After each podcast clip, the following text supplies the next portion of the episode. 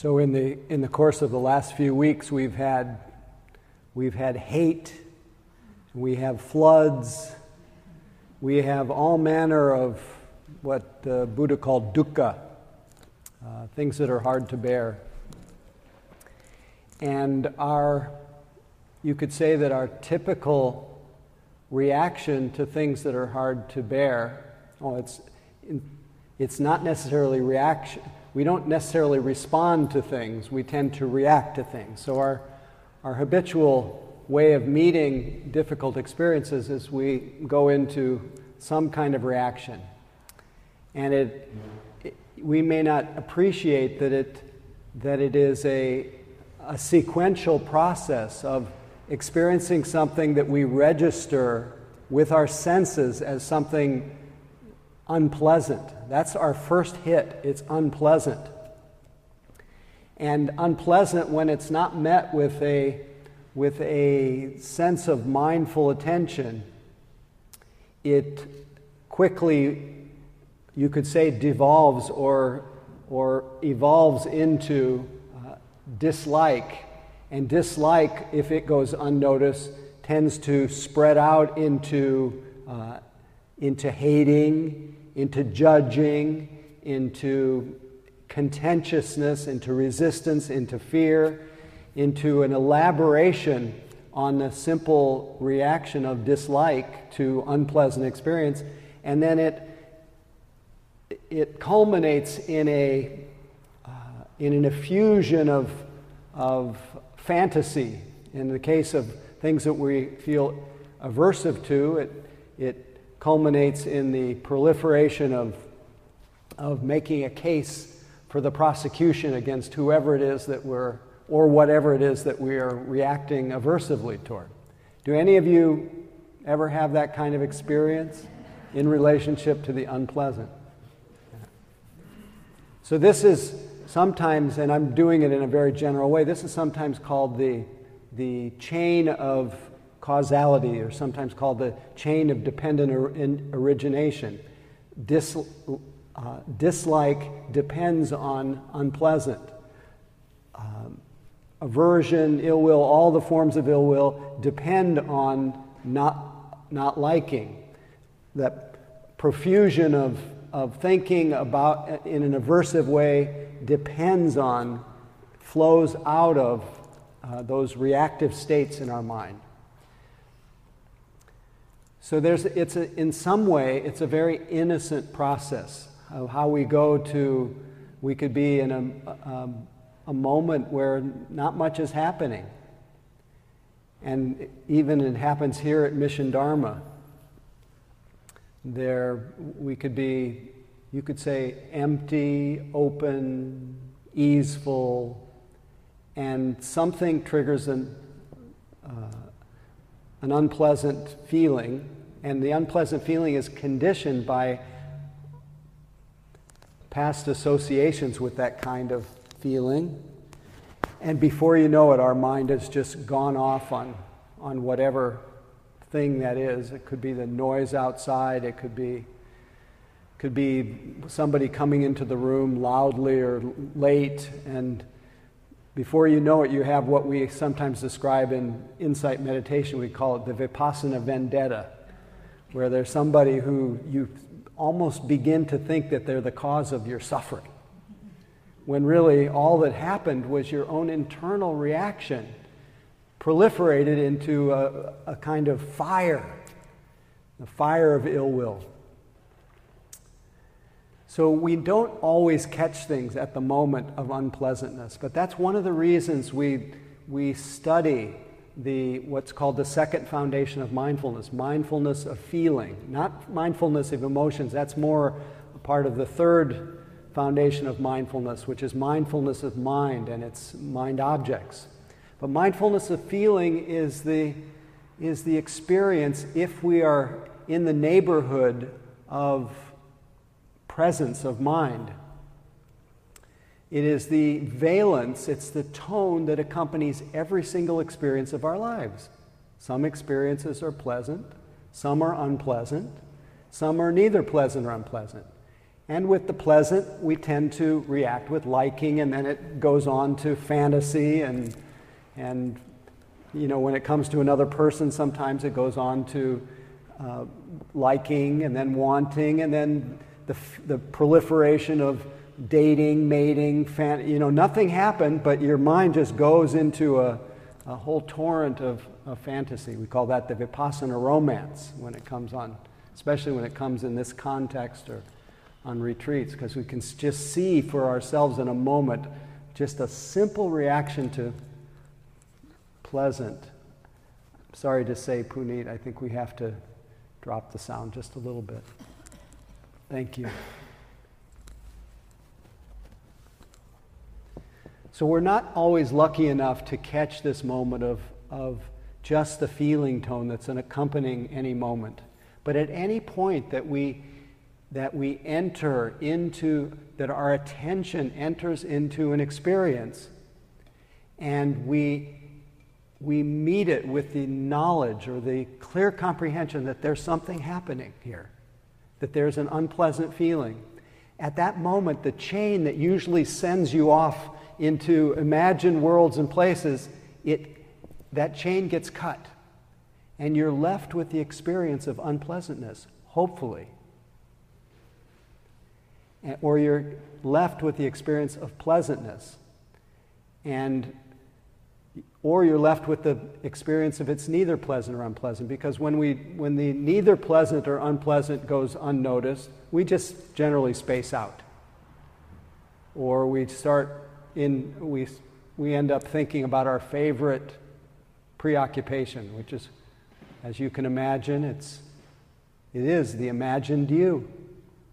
You are your favorite preoccupation. And that imagined you, of course, once we enter into the, that's called a chain of delusion. Once we enter into the version of ourselves that plays in our mind, we're, we're, in, a, we're in virtual reality. We're, we're in the realm of of what uh, some would call fake news. But once we're in that little world, we replace uh, this real reality of, you know, this alive reality with the, with the virtual version. And we sometimes wander a long time confused, mistaking that little story that's playing through our mind for the reality. So that's partly where we go when things are neither pleasant or unpleasant. We just kind of disappear into, into our imagined world. So the fact is, in these times, difficult times, where it's really easy to find experiences, people, situations that are extremely unpleasant, it is, um, it is our conditioning to to um, kind of compulsively or very quickly enter into the world of intense ill will. So many of us have, have been feeling, I, I know I had many moments in the last few weeks of, of just very intense ill will. And I came across a, a passage from Martin Luther King that, that actually saved my heart a little bit. There was just something very beautiful about it. And, and kind of brought me to my senses. So I wanted to share it with you. And it was about hatred because it's been in the atmosphere. And then we'll, we'll talk about the floods. And I just was, believe it or not, I was in the hurricane, in the edge of the hurricane. I was, I was leading a retreat in Austin, Texas over the weekend. And it's quite a dramatic experience, even though, of course, nothing to the extent that people in Houston are experiencing, but it still very kind of dramatic and slightly frightening and slightly exciting and lots of different things. So, but, so the, the Texas thing is kind of close to my heart right now. But, you know, I, I can't help but when, when all of, of those kinds of events enter my consciousness, it's, it's just the tip of the iceberg of storms that are striking people's individual lives and collective lives. This is a worldwide event that's happening all the time. Some form of dukkha, some something that's difficult to bear. So we, we want to find a way of not letting the inevitable unpleasantness uh, the ignition of the flame that leads that to a, a fire of ill will or reactivity or contentiousness or resistance to, to life as it actually is, so, so that we can respond, so that we can meet our experience without compounding our suffering. Suffering is, or pain is inevitable. The suffering about it is to some degree optional. And that is what our practice is all about. Learning to, learning to meet experiences, meet what's happening with, um, with presence, which, which is really the combination of wisdom and goodwill and embodiment. Being able to stay in our seat, to sit in the middle of it all, to connect with life right where it connects with us. And do that with a sense of understanding.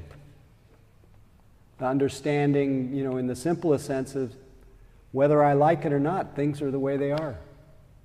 So at least I come to some state of balance with things and even my own reactivity, if I meet it with wisdom and a sense of embodiment, even my reactivity is interrupted enough to know this is reactivity, this is aversion, this is ill will, this is hatred.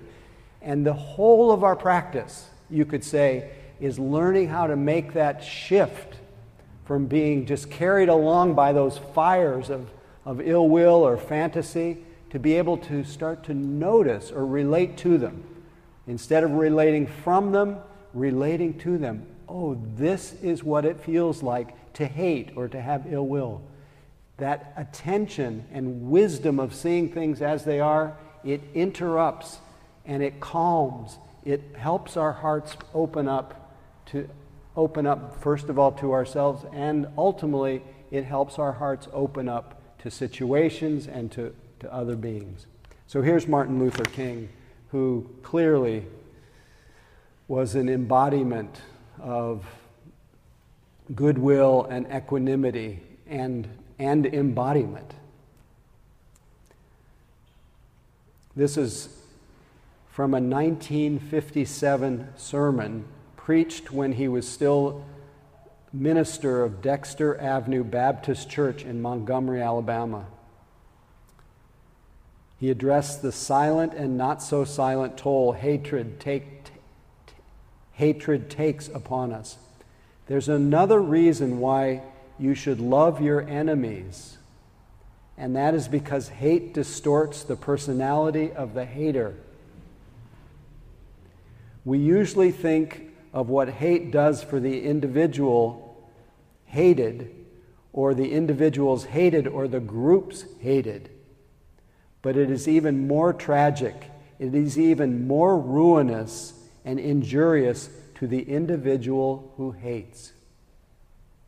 You just begin hating somebody and you will begin to do irrational things. You can't see straight when you hate. You can't walk straight when you hate. You can't stand upright. Your vision is distorted.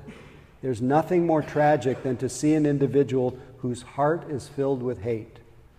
He comes to the point that he becomes a pathological case.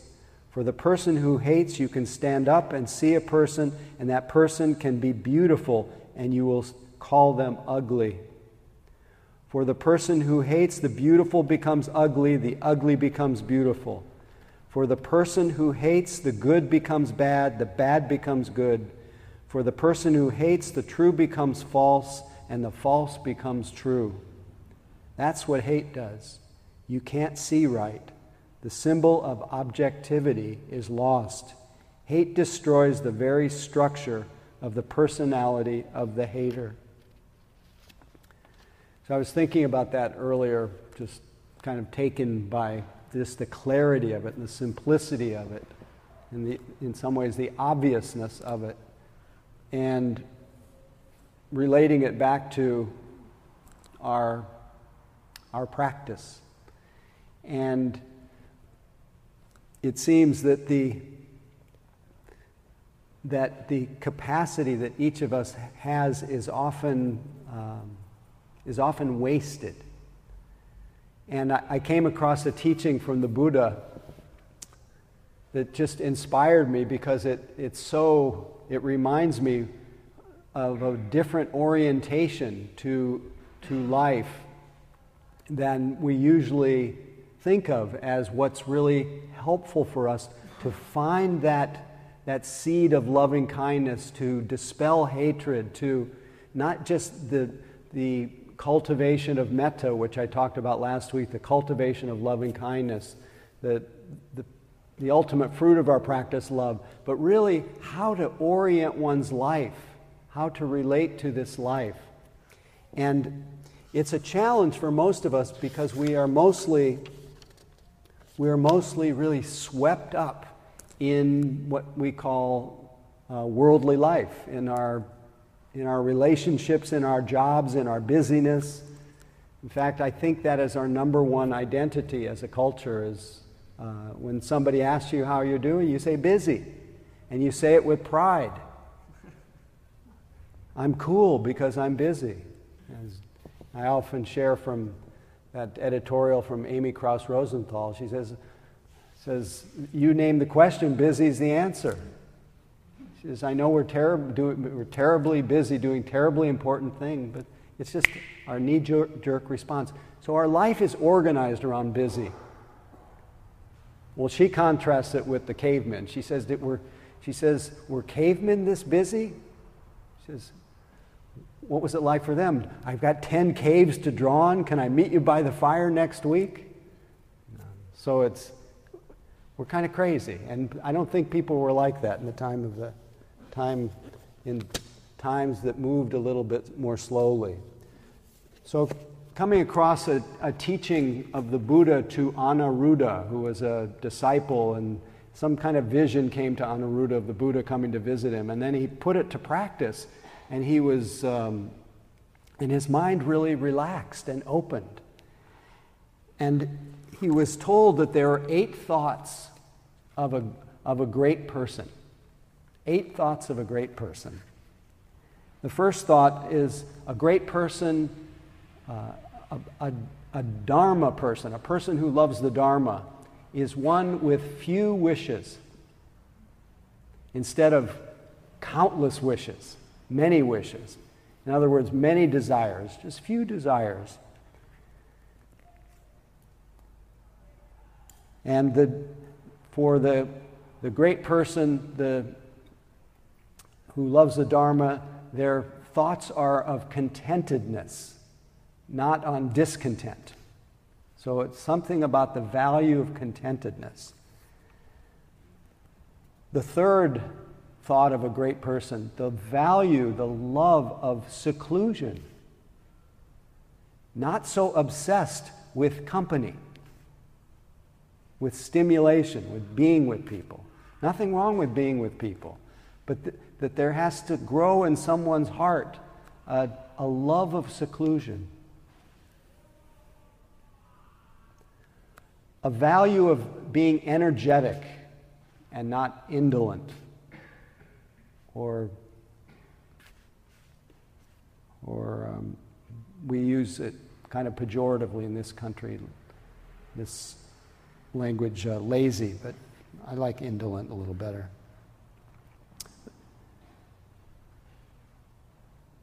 Someone who loves continuity of mindfulness, vigilant mindfulness, where it really becomes a central value. This is a, a value of a a great person.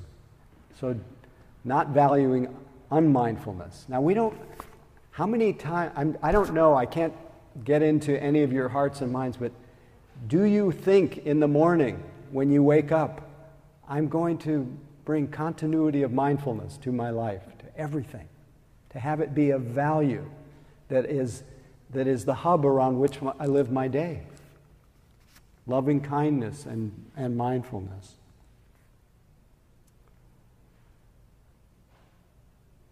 thoughts of be, having a concentrated mind, a well composed, a unified consciousness, which is in some ways one element of it is to have our, our mind settled in our body, to experience a sense of one pointedness, to just be right here, to touch into the point of life where we touch everything, to have that as a value, concentration. a love of wisdom, not ignorance, of course. Finally, a love for the, for the, um, the, he uses the word in this translation, the unworldly, but it really is, is to touch that, that transcendent element of your nature that's always already here. But we're so caught up in in our worldly activities and worldly situations that we, that we lose touch with or we don't recognize that in us which is deathless, unconditioned, sometimes called unworldly. So it's moving in the direction of contentment, of few wishes, of seclusion, of concentration, of realization, of wisdom, and keeping these thoughts in our mind. These are the thoughts of a great person. So, one of the elements that allows us to, to uh, grow in this sense, in this value, in this uh, value system of wanting to be free wanting our hearts open, wanting ourselves to feel embodied so that we can meet this world with caring and wisdom, is to develop the powers of mind. For, for example, when you practice here, you know, you may have come here. I, I, when I come here, I sit together, and there's certainly this support of practicing together with others. My attention comes together with my body, and I begin to feel what's actually happening here. And the more I feel what's happening here, there's a settling, there's a calming. So you may not appreciate that when you're attending to your present experience, you're not somewhere else. You're right here in this room. And why we use the body is because it's always here, at least as long as we're alive. That is the anchor for our attention. If you have attention in your body, there is a calming that just happens, almost an instantaneous beginning of a process of stilling, just by having your attention in the same location as your body. Now, if you keep doing that and you stay with it,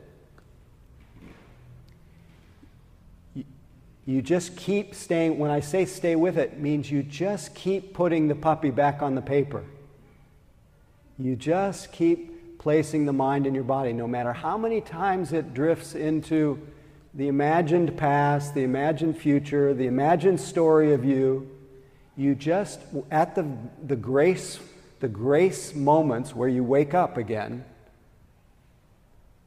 you place your attention back in your body. You keep doing that for a while, and you, those moments of calm begin to increase a little. And once they increase, our nervous system starts to become regulated. Now, you may not appreciate that each thing, each time you have moved your attention back to your body and sustained that for a little while, as long as it lasts, it may seem like the most simple thing. Could be, you may think of it, oh, this is, that's just Dharma 101. The first, first recommendation of the Buddha mind directed to the body. Put your body in your mind, put your mind in your body, over and over again. Okay, I've heard that before. But you may not realize that you are exercising the aspects of your own mind nature, your own nature, that if they are made strong, they make possible the full, the full realization of the nature of the heart. They make possible being able to develop everything you need to be resilient, to be responsive, caring, to be to have a sense of presence when things are difficult. This is what this is all about, being able to sit in the middle of it all. So how does that work? You're using five basic aspects of your mind in every moment that you bring attention back to the simple fact of what you're experiencing. You're using what sometimes called aiming or gathering, and that's uh, there's a Pali word for it. So this is a it's called vitakka. Those of you who know these this language, it's called vitakka. And if you sustain that attention, it's called vichara. It's, and vichara is this quality of not being superficial. You're not just kind of glancing at what's going on, you're actually staying here. And that's part of the intention. You're connecting and you're sustaining. And if you keep doing that, you start to experience some kind of what we call sukha, or contentment, or happiness, a, a sense of delight, and an intense interest and an intense energetic, an energetic sense of presence. So much so, you feel what that's called piti, rapture. You feel it so much so that your mind is less likely to want to be somewhere else. We often experience that together on a we experience a little rapture together on Tuesday night. Just by by having us all focused on you may even experience it focused on the words or focused on being together or focused on those moments where we're where everything about a Tuesday night is a reminder, at least for this time, don't look back and don't look ahead. Stay here. There's something about the immediacy of it all that starts to awaken that feeling, an intrinsic, unconditional feeling, it's part of us, of rapture, of, of awe, of aliveness. You realize, wow, if I'm, when I'm really here in a st- sustained way, it's pretty wild. It's pretty unexplainable. It's, it's alive. It's so different from past and future, which are, which are kind of deadening because they're, because they're mental. It's really alive here. Do you have that sense, or is it just me? So, this is a, a quality that starts to come into our mind of rapture. So we've got the sense of gathering and sustaining. These are mental qualities that we use, and comfort and contentment and rapture, and that last quality that we start to experience of one pointedness, where our mind, for as it everything coalesces into greater calm, mind just doesn't move so much anymore. It's like we don't even have to make effort after a certain point. We just our mind isn't going ahead and it's not going back, it's just here. And I sometimes sense that we all, it all happens together. We all do that together on a Tuesday night because we have strength in numbers. A little harder at home sometimes we're a little more scattered our to-do list is much more insistent on our mind or you know all the different things of our life that that lead us to distraction so that, that's part of the value of practicing together so that we can at least get a taste and something to refer to in our daily life, something to compel us to keep practicing, because it can easily devolve in our own daily practice. But of course, you still want to, it's essential that we have ongoing daily practice, but uh, being together, Sangha, is really an, a tremendous enhancement to the, to the power of, of um, the cultivation of our practice. So these five, what are called concentration factors, when they coalesce, we feel more settled in our body, and it makes possible that sense of, of, uh, of presence, of resilience. And how does, it, how does it affect our wisdom? We can see more clearly when we're present. We can see that, there, that life is only a moment at a time. We see the difference between the proliferations that our mind usually comes up with the stories of ourselves and the immediate experience. The one, the, the line I always use is we see, we see the difference, like James J. Audubon, he says, if there's a difference between the bird and what the field guidebook says, believe the bird. We experience ourselves as we are, as we are, not as we imagine ourselves to be. Because the version that's playing in our mind is one of usually of a conflict that needs to be solved. The one we experience in real time, no evidence. No evidence for one person here that, that you should be different than the way you are. That there's something wrong with you. Or you're as unworthy or unlovable or not enough or any of those, those conflicts that are part of our self story. So we start to experience a quiescence of that and see that in the moment, there's just what's happening. There's the Buddha, the wakefulness that lives in you, knowing the Dharma. Buddha Dharma, you know, the jewels. It's so immediate, it's so self evident, self revelatory.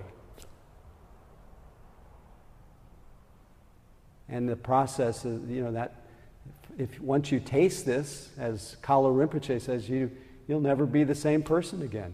You just start to have a different view of reality.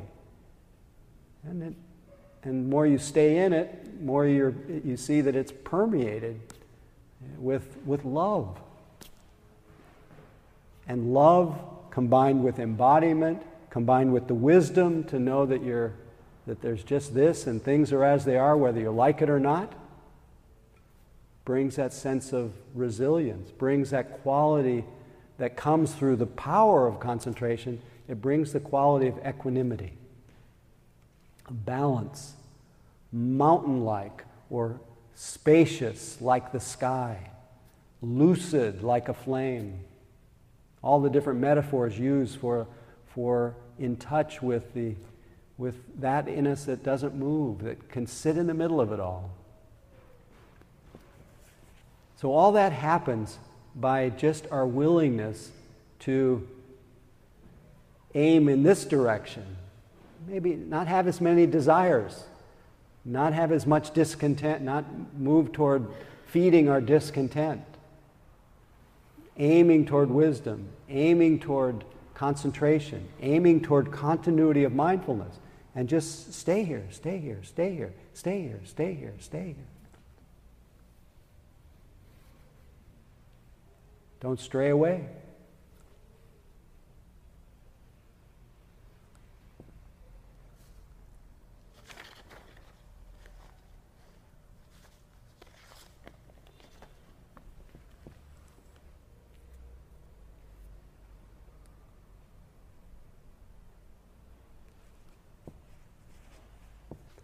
So it was very interesting over the weekend, even though it wasn't in the, at the eye of the, you know, in the central part of the storm. It was, it, it was part of the circle, you know, that big circle that you probably saw on TV.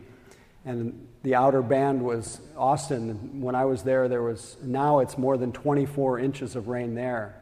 And, you know, more than 50 inches in, in Houston. But in the whole time, it was intense winds and rain. It just went on and on and on and on. But we sat. We sat in the middle of it. And part of what inspired me to talk about this tonight is we just sat right in the middle of it. And even though half the people were too freaked out to come to the retreat, it was there were you know it was nice. It was a nice retreat, and but we sat in it, and even though there was this intense storm, and we knew there were so many people who were in in really dire straits, we we found a, a, a joy in the middle of it. And at the same time, this heartbreaking care for those who are in harm's way. And those two can exist simultaneously. Sometimes we don't think that we can feel a, a, sense of deliciousness and delight when other people are suffering.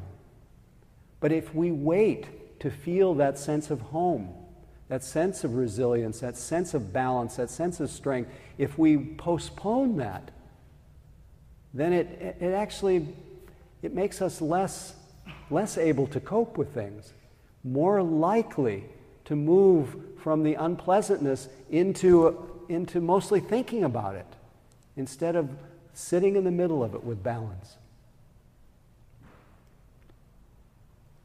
So I guess this is a, the, for me, it's a, I'm, as I'm always talking to myself anyway, it's a call to, to stay where I am, to stay, to keep, keep coming back, as they say in the 12 steps and to listen to the words of Ajahn Chah. Because the culmination is, is all, the culmination is this beautiful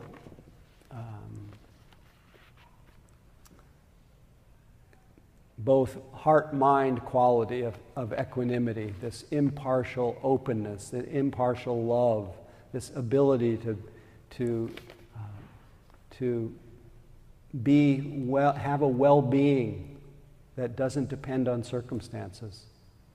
We cannot wait for things to be the way we want them. That just leaves us in a perpetual state of tension and suspended happiness. So we have to, we have to find it now or, or now or never, you could say. So here's what Ajahn Chah says, just to create that image of uh, the storm and sitting in the middle of it, he says, Go into the room and put one chair in the center. Take the seat in the center of the room, open the doors and windows, and see who comes to visit. You will witness all kinds of scenes and actors, all kinds of temptation and endless stories. Your only job is to stay in your seat you will see it all arise and pass, and out of this wisdom and understanding will come. As I see it, the mind is like a single point, the center of the universe, and the mental states that visit are like visitors who come and stay at this point for short or long periods of time. Get to know these visitors well. Become familiar with the vivid pictures they paint the alluring stories they tell to entice you to follow them. But do not give up your seat. It is the only chair around. If you continue to occupy it unceasingly, greeting each guest as it comes, firmly establishing yourself in awareness, transforming your mind into the one who knows, the one who is awake, the visitors will eventually fade away and continue to come back again. If you give them real attention, how many times can these visitors return? Speak with them here, and you will know every one of them well. Then your mind will be at peace. And just to give a double hit, I haven't read this in quite a while. It's time to, for it to resurface the poem entitled The Little Duck from Donald Babcock from the New Yorker magazine, October 4th, 1947. Now we are ready to look at something pretty special. It is a duck riding the ocean a hundred feet beyond the shore. No, it isn't a gull. A gull always has a raucous touch about him. This is some sort of duck, and he cuddles in the swells. He isn't cold, and he's thinking things over. There's a big heaving in the Atlantic, and he's part of it. He looks a bit like a mandarin or the Lord Buddha meditating under the bo tree, but he has hardly enough above the eyes to be a philosopher. He has poise, however, which is what philosophers must have. He can rest while the Atlantic heaves because he rests in the Atlantic. Probably he doesn't know how large the ocean is, and neither do you, but he realizes it. And what does he do, I ask you? He sits down in it He reposes in the immediate as if it were infinity, which it is. This is religion, and the duck has it. He has made himself part of the boundless by easing himself into it just where it touches him. I like the little duck. He doesn't know much, but he has religion. So let's all, for the last few minutes, ease ourselves into the boundless just where it touches us.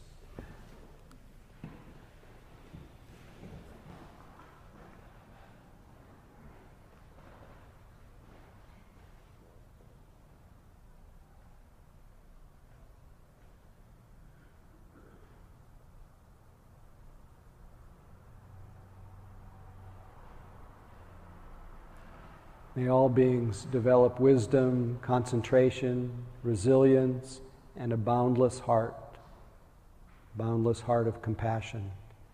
May our practice today and every day be dedicated to the welfare and benefit of all, and may everyone in the flood zones, their family, their friends, all the worried beings in this world be enveloped in our loving kindness. May all beings live with ease. May all beings, regardless of their circumstances, find that sacred happiness that it's without sorrow,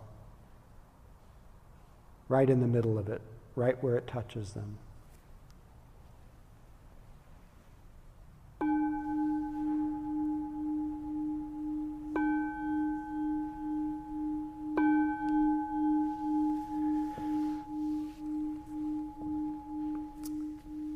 Thank you.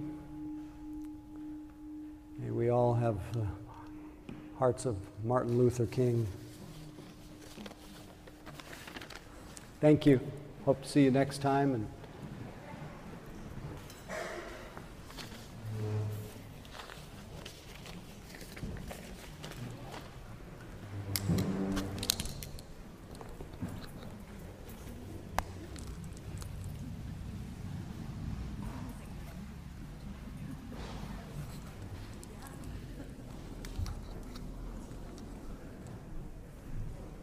Susie. I'll leave you my phone.